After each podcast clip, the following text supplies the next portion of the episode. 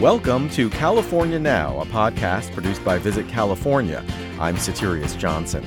Join me and we'll explore a few of the people, places, and activities that make California one of the world's great travel destinations. You've probably heard of California cuisine, but do you know what it is and where it came from?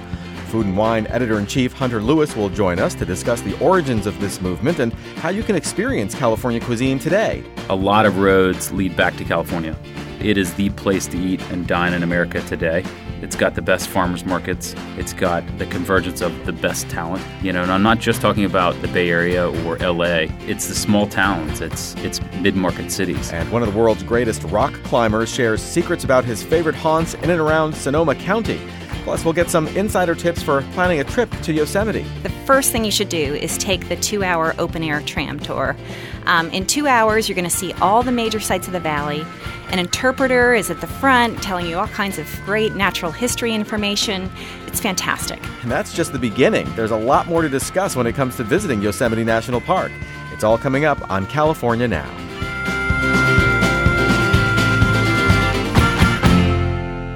Welcome to California Now. Our mission is to introduce you to some of the amazing people and places that make the Golden State such a fascinating destination. Today, a big picture look at the movement that changed the way this country cooks and eats. It's called California cuisine, and broadly speaking, it's a movement that over the past 4 decades has stressed the use of fresh local ingredients and the artistic expression of chefs and the restaurants they inhabit. Our well-qualified guide is editor-in-chief of Food and Wine magazine, Hunter Lewis. Welcome to the California Now podcast, Hunter. Thank you, sir. It's good to be here. So tell me, did my description of California cuisine hit the mark? It's an expression that gets tossed around a lot, and I feel like it means different things to different people. No, I think you're spot on. I mean, it does mean different things to different people, but it's absolutely about highly seasonal, very fresh and vibrant ingredients, what was originally Italian and French technique applied to them, and then whatever the vibe of the chef was and the personality of the chef that came through. And, you know, it's certainly evolved over the years, and it went from California to New York and then back to California again. So, you know, we're basically in the 4th decade of redefining what California cuisine means. So I'm curious, where did it all begin? Is there a seminal moment in the history of California cuisine? Well, really, it was 2 moments in 2 venues. People in the know about, you know, the most seminal restaurants in the country, they'll point first to Chez Panisse and Berkeley. You know, that was really ground zero for a ton of innovation, for a restrained and refined approach to country French cooking through the eyes of Alice Waters and her contemporaries like Jeremiah Tower and everybody that came after them, you know. But what's so fascinating is that there was also this concentration of talent down in L.A., and it was all coming together at the same time for this new kind of zeitgeist. And you had chefs that were willing to experiment. You had chefs that were pushing the envelope, that weren't restrained by any kind of rules. And that spirit and that individuality was also a big precursor for what we now know as California cuisine. You know, and we're talking about some of the greats, names like Michael McCarty and Jonathan Waxman, Mark Peel. Certainly Nancy Silverton, you know, who is still redefining what it means to this day in L.A. Well, it's funny. I was going to ask you if there was a Mount Rushmore of California cuisine whose faces would be carved into the stone, and it kind of sounds like you answered that question there. But who would be, like, say, your top 4 or 5 people? Well, I think Alice Waters certainly has to be up there. Jeremiah Tower, who many see as the guru of it.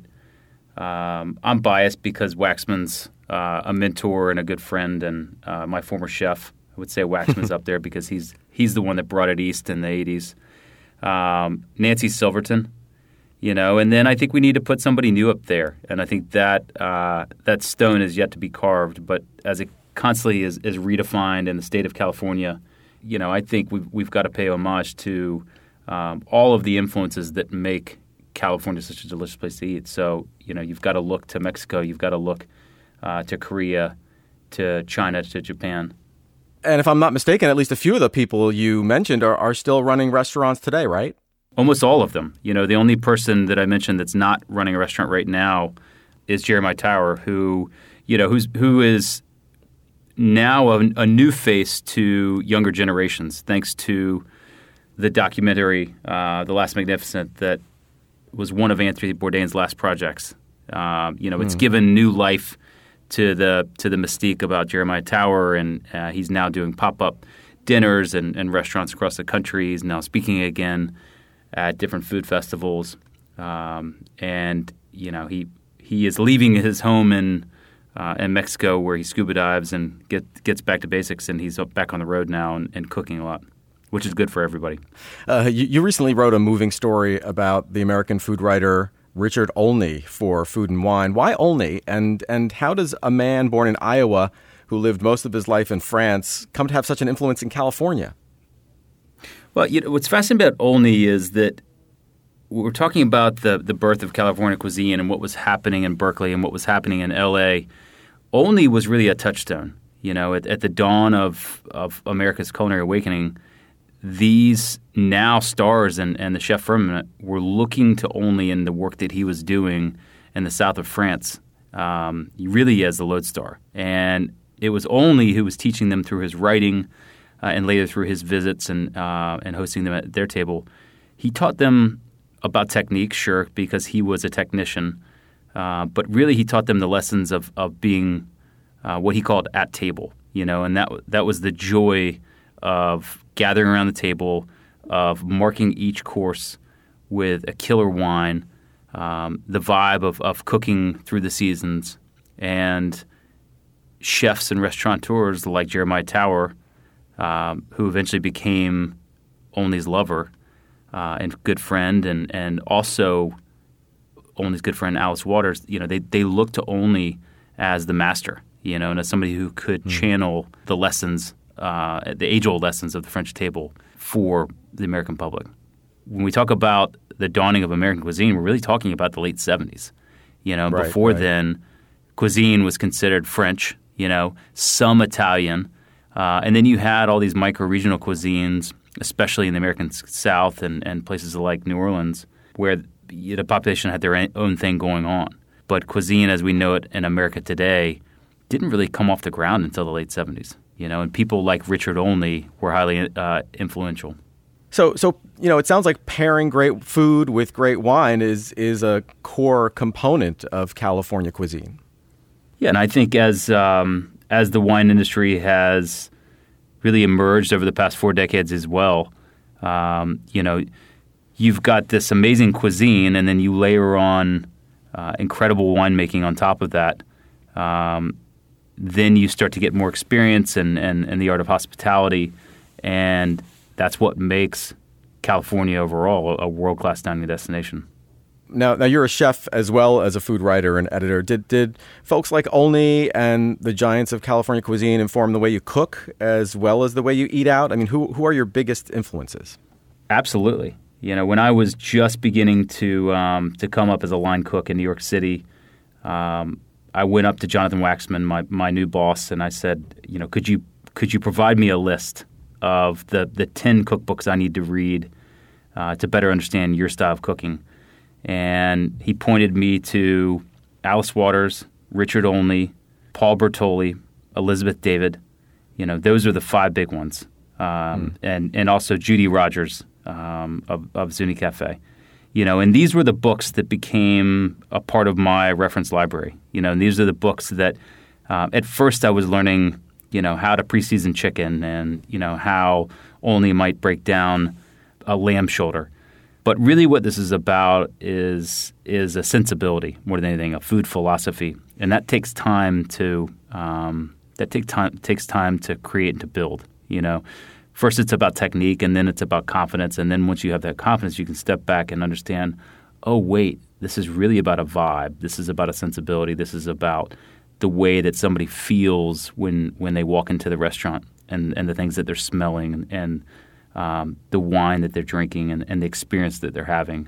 And really, to me, when we talk about California cuisine and we talk about those cookbook authors and those chefs that I mentioned, it's the vibe that they're creating.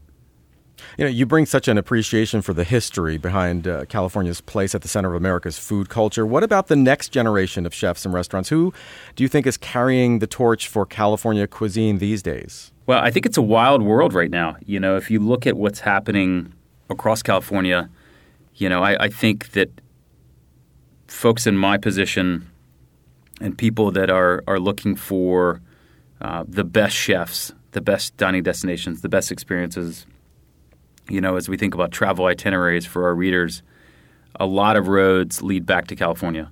You know, it is the place to eat and dine in America today. It's got the best farmers markets. It's got the convergence of the best talent. You know, and I'm not just talking about Northern California and the Bay Area or L.A., which is certainly what the place that everybody's talking about right now. But, you know, it's the small towns. It's mid-market cities. You know, having cooked in Northern California, I can tell you that the level of food knowledge of the average diner was higher than that of the diners in New York when I was cooking there. And I think a lot of that has to do with understanding what good ingredients are. I think it has to do with the fact that you can get incredible cuisine, whether it's a white tablecloth or you're eating at a bar. So let's get into some specifics here.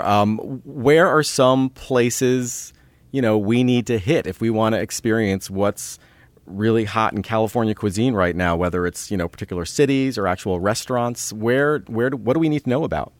Well, I mean, I think I'd start with two Food and Wine Best New Chefs in California. Katiana Hong at the Charter Oak is doing amazing things, and she came up through the school of Meadowood, and her cooking is bold and brassy, and she tends to this beautiful open hearth that flavors much of the food that comes out of the restaurant and paired with great, great wine from the region.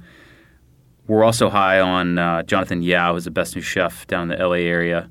You know, he's a 26-year-old, probably 27 by now, wonderkind, and he's cooking Taiwanese food that he is recreating from taste memory and you know, through research with friends and family.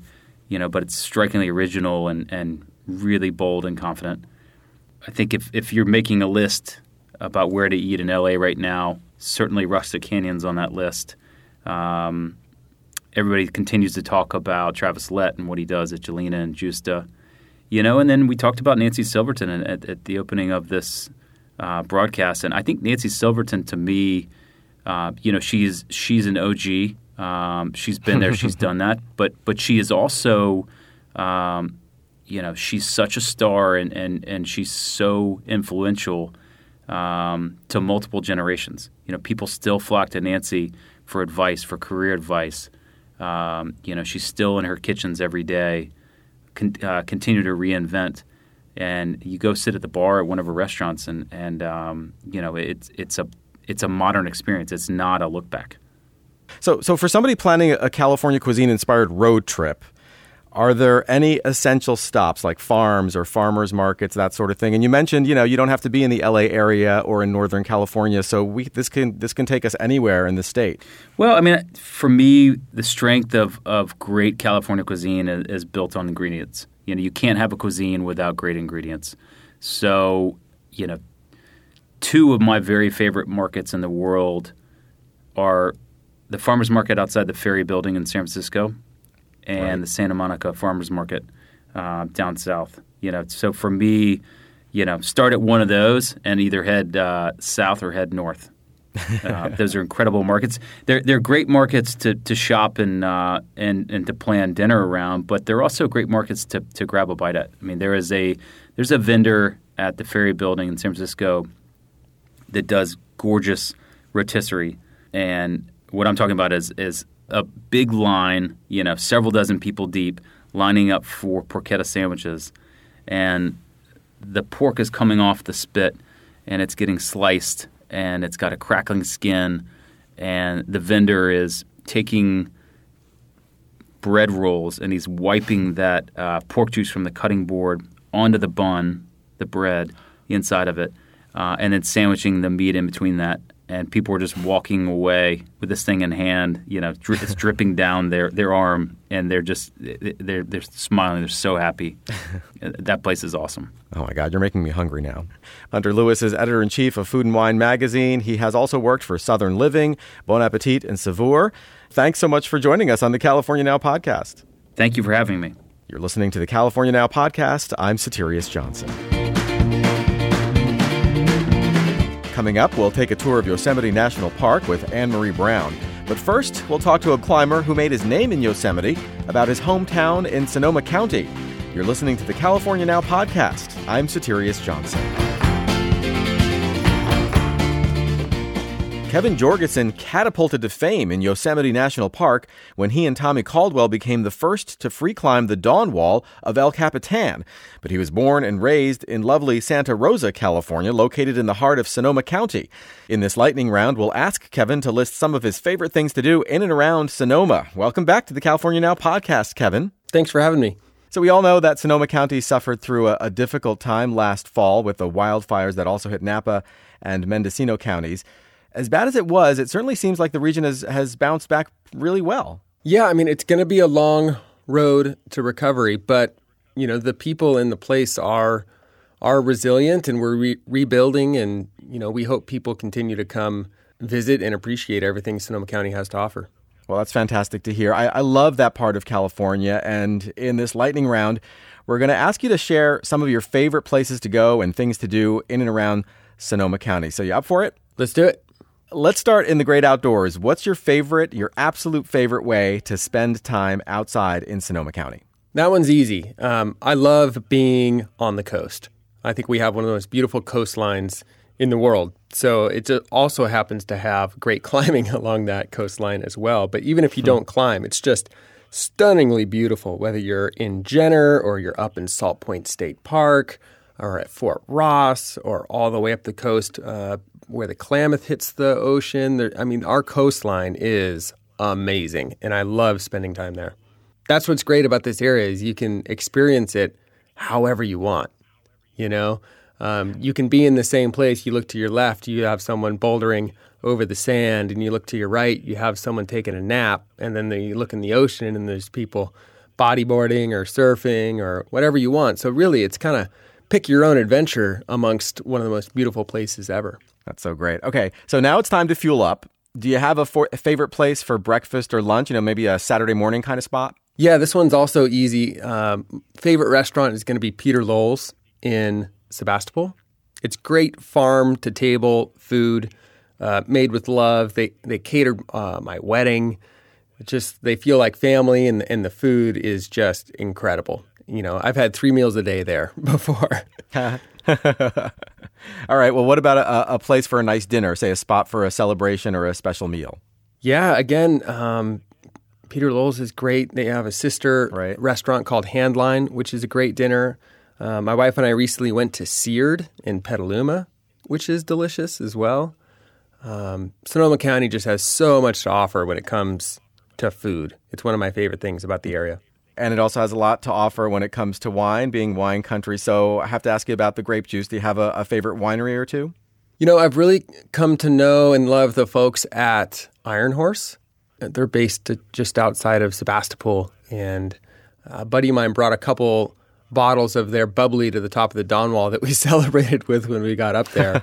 And afterwards, we went and visited the winery and the winemakers and the owners and everyone over there, from Joy to Kevin to everyone who makes the wine there, is just they're the best, and their wine is incredible.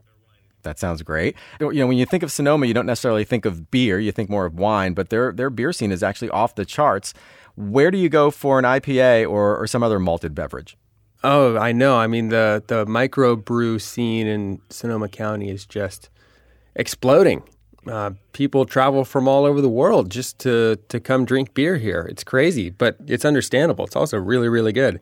So I think we're probably best known for Russian River, but there's also a lot of smaller breweries that are amazing as well. One of my favorites right now to go to is called Hen House. They make great IPAs and all different styles of beer. Okay, here's the last one for you. Tell us something about Santa Rosa or Sonoma County that we probably don't know. Share a hidden gem about your hometown. A hidden gem about my hometown. It just depends what you're looking for. One of my favorite hidden gem coffee shops is tucked away on South A Street down this alley that's full of art as you walk down it. And you wouldn't even know that you were walking to a coffee shop when you get there. But you just emerge into this little courtyard. And great pour-over coffee. Don't go there if you're in a rush. It's going to take a while. Put your feet up. You feel like you're in someone's backyard. The coffee scene, I would say, rivals the beer and wine scene as well. Thanks so much, Kevin. You've conquered your first ever California Now lightning round. All right. Thanks for having me. Kevin Jorgeson made history in 2015 when he and Tommy Caldwell became the first to free climb the Dawn Wall in Yosemite. Kevin plays a starring role on the newest episode of Johnny Mosley's Wildest Dreams as he escorts the Olympic gold medalist on a rock climbing adventure in the High Sierra. For links to all the places we mentioned today, go to visitcalifornia.com/podcast. You're listening to California Now.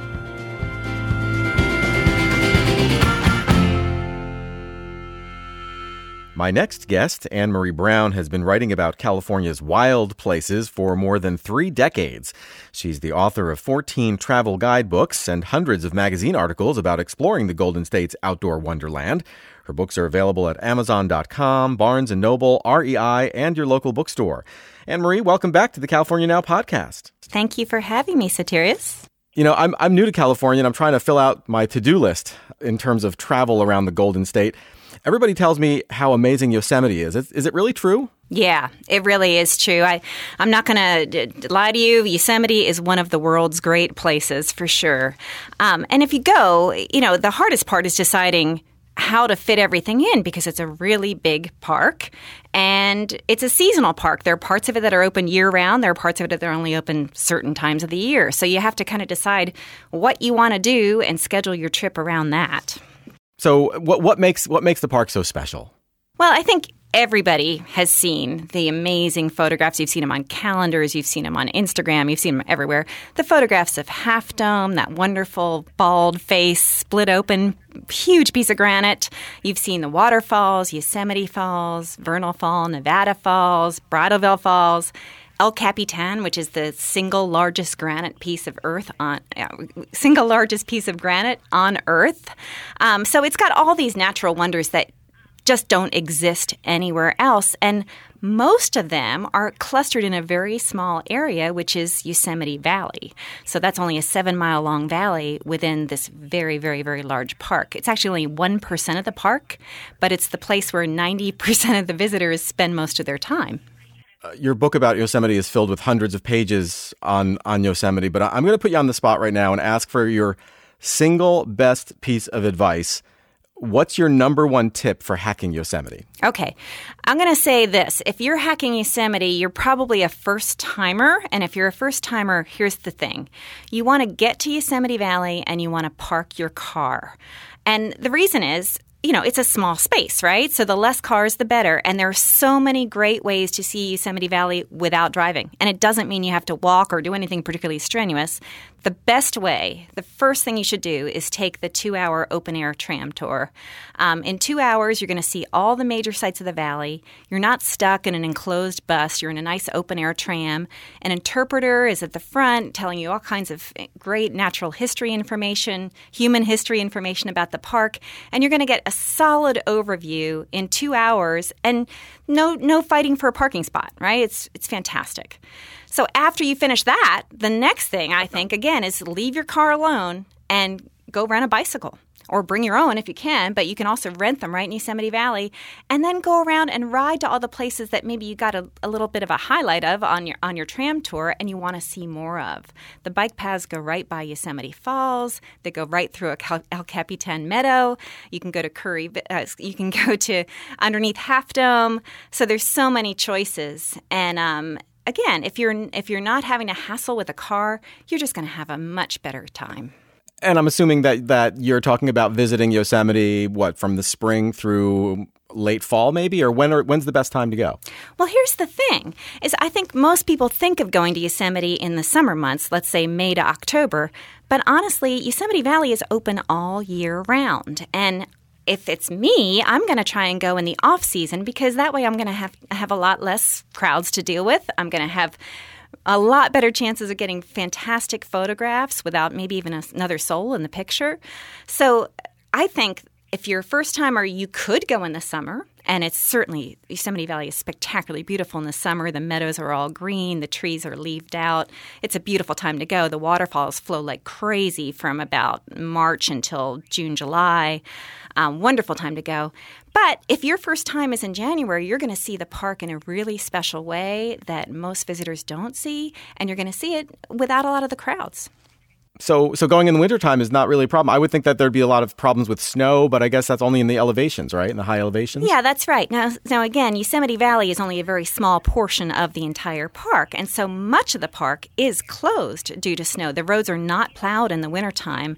Tioga Pass Road, which leads up to Tuolumne Meadows, is closed most years from about mid-November until it can be as late as June, sometimes even heavy snow years even into July.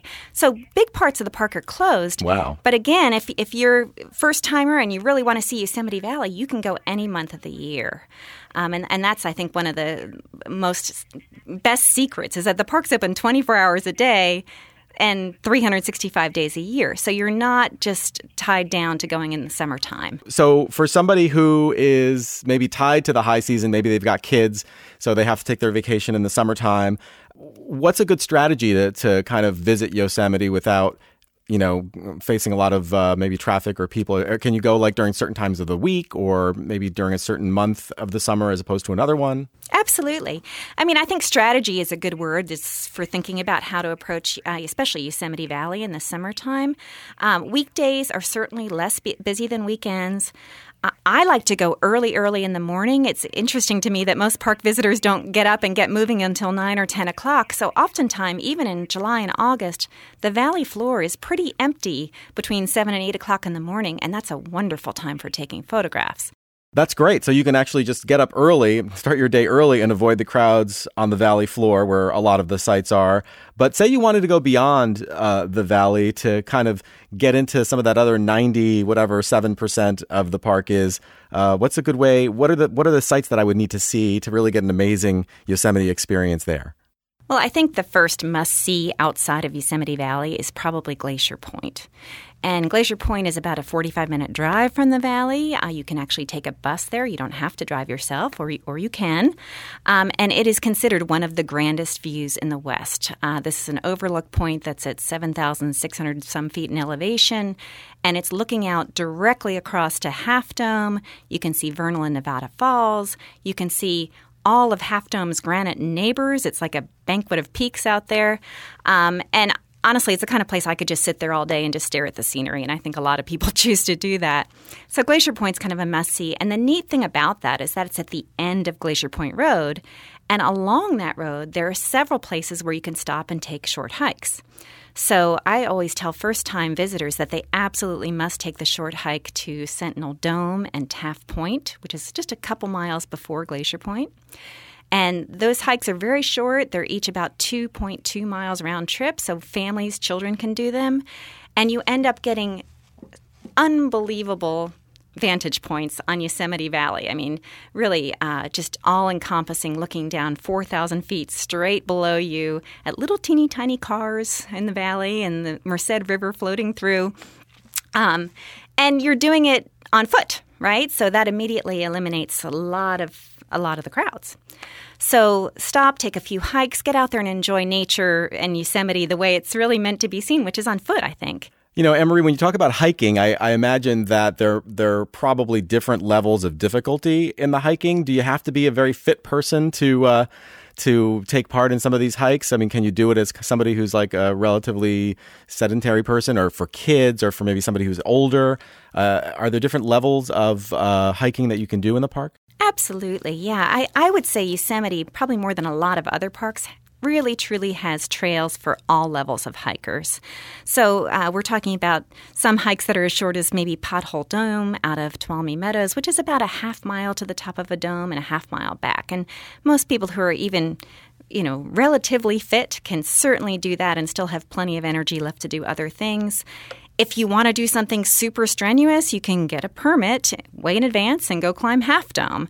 You can, you don't need a permit to climb some of the other peaks like Clouds Rest. Those are much more demanding hikes. So for seasoned, hardy hikers, there's plenty to do. But certainly even for families with little children or for people who just don't get out and hike that much, there are a lot of options. And the nice thing is Yosemite Valley puts out a newspaper. You can pick it up at all the entrance stations when you come into the park. And it lists a whole bunch of hikes and what the level of difficulty is. So you want to pick something that's well-suited to your skill level. All right, so we talked about Glacier Point. We talked about Tuolumne Meadows. What are some of the other areas of the park that I really must see that are kind of off the beaten track outside of the valley to really make an unforgettable Yosemite experience? Well, Soterios, I think if you're going to go to Yosemite, you have to go see the giant sequoia trees. These are the sequoias that are the largest trees on Earth by volume. So it doesn't mean that they're the tallest, but it means when you look at their girth and their height, they are the biggest living things on Earth. And they're absolutely amazing to see. Of course, Yosemite has a neighboring park to the south, Sequoia National Park, that's very famous for sequoias. But Yosemite has its own three separate groves of sequoias. The Mariposa Grove is the largest and the most famous of the groves in Yosemite. That's in the south part of the park, down in Wawona. But if you want two quieter groves, there's the Merced Grove and the Tuolumne Grove, which are both on the west sides of the park, off Highway 120. And those two groves, I'd say they're my favorites. And the nice thing about those is you can visit them easily in the wintertime as well. You can snowshoe down to either grove and sit among these giant trees. Or in the summer, you can take a walk. It's shady. It's cool for the most part. And, there's it's a good way to feel humbled, I think, to be a small person standing next to these absolutely massive trees. Amazing. So let's hit one more place, one more highlight that I need to hit in Yosemite to really get the most out of my trip there. Yeah, well, I think you can't talk about Yosemite and not talk about waterfalls, right? Because Yosemite is known as having the tallest free-leaping waterfall in North America, and that's Yosemite Falls. It's actually three separate cataracts, Upper Falls, Lower Falls, and the Middle Cascades. Totals 2,426 feet in height, so nearly a vertical half mile, wow, right? And the neat thing about it is it's in Yosemite Valley, and you can see it from pretty much anywhere in the valley, just driving around in your car, taking the tram tour, you're going to see Yosemite Falls. But there's a wonderful, easy one-mile loop trail that travels right to its base, and anybody can hike part of that. In fact, some of it's wheelchair accessible as well. So that one-mile loop is sort of a must-see in Yosemite Valley, especially when the falls are really flowing. I always tell people if they're going in the springtime, they have to bring their rain gear because when you stand at the base of Lower Yosemite Falls in March, April, May, you're going to get drenched. There's a lot of water coming down there. So what would you say to somebody who was, planning their trip in California and they were kind of on the fence about visiting, making the trip down to Yosemite? What would you say to them? Well, there's a famous story about a park visitor who walks into the ranger station and says, "Hey, I only have one day in Yosemite. What should I do?" And the park ranger says, "Well, if I only had one day in Yosemite, I'd just sit down and have myself a good cry," right? So ideally, you're not going to miss Yosemite, and ideally, you're going to spend more than one day. We're talking about a park that's almost as big as a couple of the small states in the United States. So you need time, and I think maybe the biggest mistake new travelers make is that they don't plan enough time in Yosemite. They don't realize how large the distances are from one destination to the next. Ann Marie Brown is the author of 14 travel guidebooks and hundreds of magazine articles about exploring the Golden State's outdoor wonderland. Her books are available at Amazon.com, Barnes & Noble, REI, and, of course, your local bookstore. Ann Marie, thanks so much for joining us. Thank you. And listeners, thank you for listening to California Now. This podcast is produced by Visit California. I'm your host, Soterios Johnson. You can find us on iTunes and Stitcher. Please subscribe. Hunter Lewis told us about California cuisine today, noting that the Golden State has evolved into one of the best food destinations anywhere. It truly has. And for anybody seeking inspiration about where to dine on their next trip out here, check out the California Dream Eater. In this video series, host Chase Ramsey travels all over the state, taking viewers behind the scenes at some fabulous restaurants. You'll find these food-focused videos at visitcalifornia.com/dream365tv. We hope to see you soon.